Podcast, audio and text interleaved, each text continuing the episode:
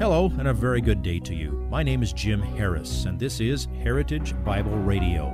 Heritage Bible Radio is an extension of Heritage Bible Church in Boise, where it's my joy to serve as the teaching pastor. Every day, we devote our radio time to studying a portion of the Word of God so you can know Him better through Jesus Christ and serve Him better through your local church. This week on Heritage Bible Radio, we air a message taught on Wednesday night of March 25th, 2020. This week's text is found in 1 Corinthians chapter 12. Due to the length of this message and the necessity to fit it into five days of broadcast, we go immediately into today's slice of this week's message entitled Spirit Baptism and Seeking Gifts. Well, on the Lord's Day, we continued our studies in 1 Corinthians, and we finished, as we've arrived at chapter 12, we finished our list of 12 truths about spiritual gifts. If you haven't heard all of that, I suggest you go to our website, hbc boise.org, or if you're listening to me here, you also know how to use sermon audio, and you can listen to it there. I also, last Sunday, surveyed 1 Corinthians, uh, 1 Corinthians chapter 12, I should say. Now, there are three things in this chapter that, that cry out for more attention. I wanted you to get the big picture of chapter 12, so I did that on Sunday, but I want to back up and deal with them tonight. One of these three is rather cryptic, and the other two really aren't cryptic, but they're often misunderstood or misapplied or misused. There was a prevalence of false religions in Corinth long before the Apostle Paul got there. It was a place full of idols.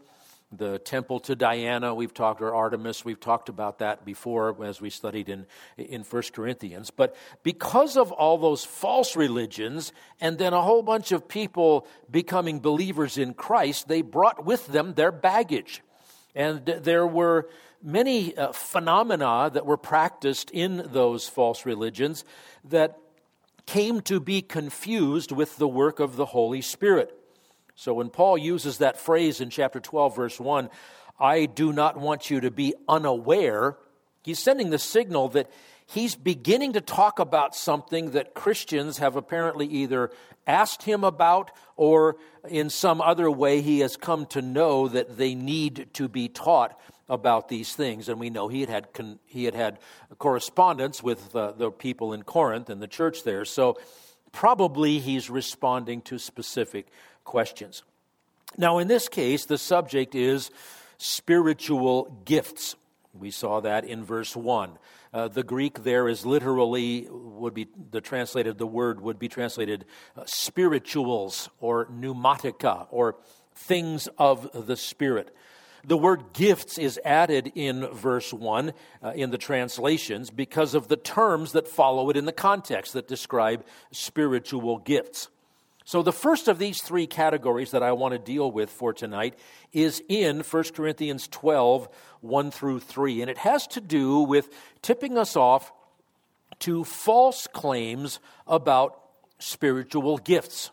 So, look at these three verses together. Now, concerning spiritual gifts, brethren, I do not want you to be unaware. You know that when you were pagans, you were led astray to the mute idols, however, you were led. Therefore, I make, to, I make known to you that no one speaking by the Spirit of God says, Jesus is accursed, and no one can say, Jesus is Lord, except by the Holy Spirit. It must have been shocking to the Christians in Corinth to realize that some of them were actually doing some of the same things that pagans do in their worship. He said, he wants you to remember when you were pagans, you were led astray. And he's saying that same thing is going on in some cases now. Some of the Corinthian uh, believers apparently were equating unusual spiritual experiences accompanying spiritual gifts with the same experiences that they had before becoming Christians. Some of those things that have obviously been carried over into the life of the church, so that sometimes overtly demonic activity was confused with the work of the Holy Spirit in the church. Now he says, you can't say Jesus is accursed if you have the Spirit of God, and you can't say Jesus is Lord except by the Holy Spirit. Well, wait a minute. I have the Holy Spirit. I just said both of those things, didn't I? So, what he means is that can't be your declaration if you, um, if you are speaking in accordance with the Spirit of God, you don't curse Jesus. And if you have the Holy Spirit, you say, Jesus is Lord.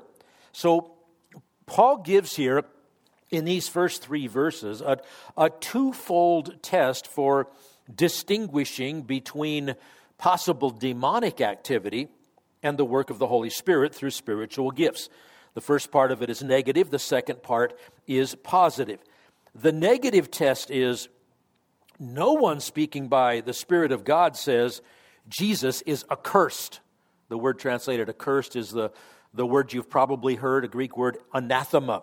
That's a, uh, a word that means dedicated to God for the purpose of destruction or accursed.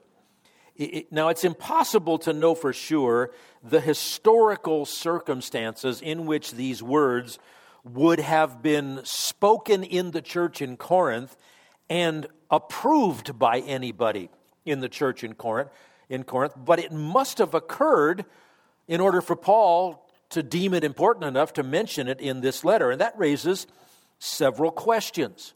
One question what person made such a statement? So, to whom does this test, this negative test, apply? Well, the answer is whoever made the statement must have been part of the church, must have been a professing Christian. If that weren't the case, then this could have never been attributed to the Holy Spirit. Well, where was this statement made? That's a legitimate question. The answer is it had to have been made in Christian surroundings, most likely in the public worship service. As we work through chapter 13 and chapter 14, you're going to see there were quite a few barnacles attached to the worship of the, the church in Corinth. The context of this part of the book all has to do with public worship chapter 11 12 13 and 14 so it had to be in a, in a public setting.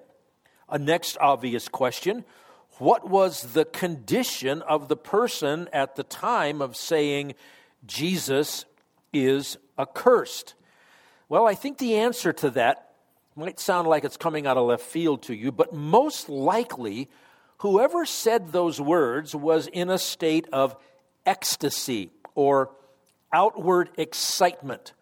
It, that was the way that pagans in Corinth often conducted themselves. Many facets of false religion teach people to disconnect from the mind. And that's clearly contrary to what the scriptures uh, tell us to do.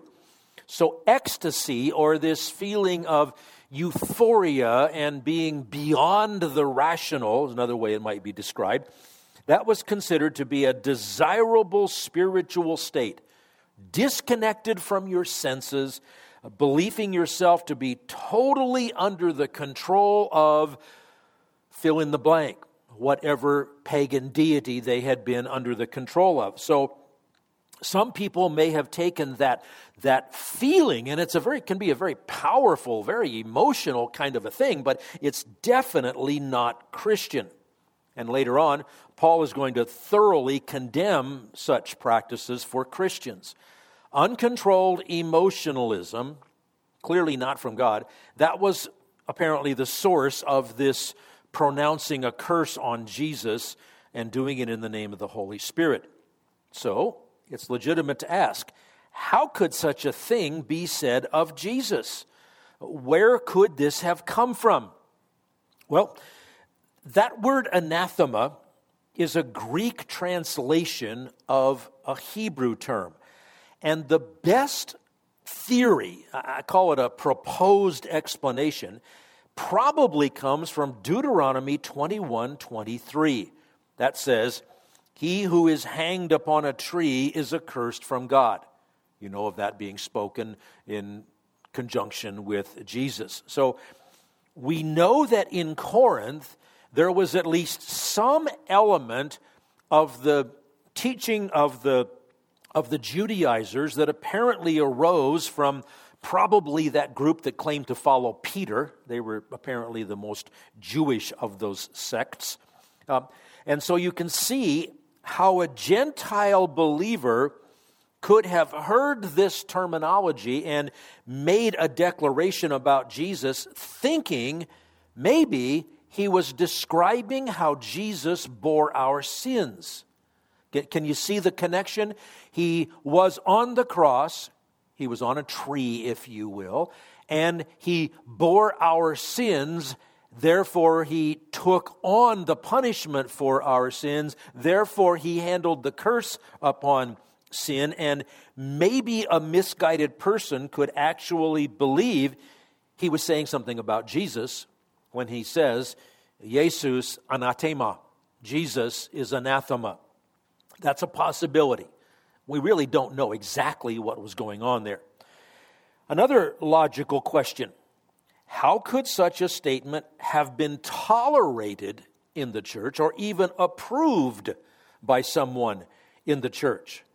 Well, it is possible also, and I say we don't know exactly what was going on here, but it's possible that there were some early forms of the false teaching, the first major heresy that came to be uh, that came to infiltrate churches in the first and second century, known as Gnosticism.